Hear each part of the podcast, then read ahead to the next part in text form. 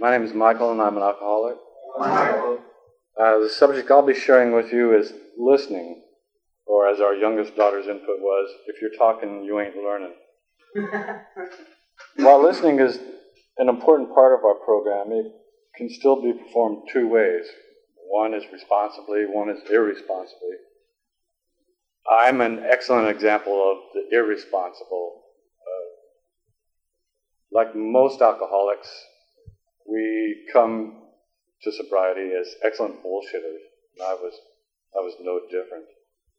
Uh, while I was in an outpatient program, the best thing that ever happened to me was a counselor up here at Providence actually pulled me aside and said, You've got all the patter down, you know the names of the tools, but personally, I don't think you've listened to the directions on how to use them. And he was absolutely right. Uh, every meeting I was going to, I was willing to talk, I loved to talk, and that's all I was doing.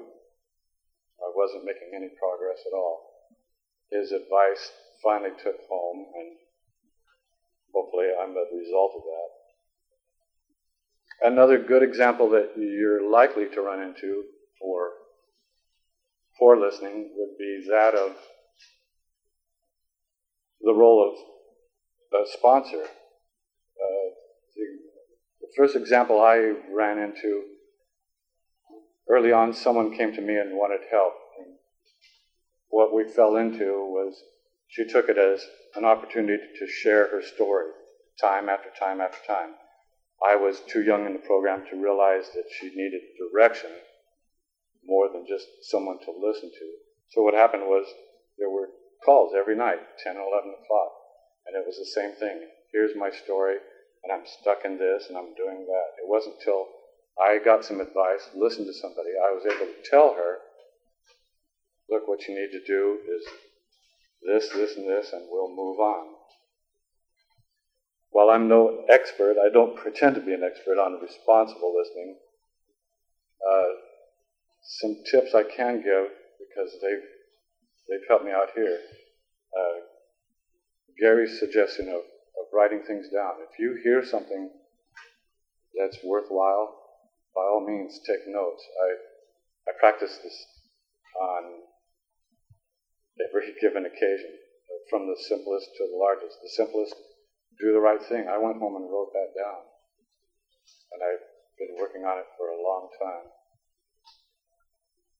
As far as advice for responsible listening, as I said, I'm not really an expert. I, I consulted the dictionaries, and the, the one thread I found in common was the phrase, uh, to make yourself alert to catch an expected sound. If the expected sound is how to live a better life, how to continue into sobriety, how to pass it along to others, then you're listening correctly. If you come to meetings, if you listen to the fellow next to you, if you listen to your group and your higher power especially,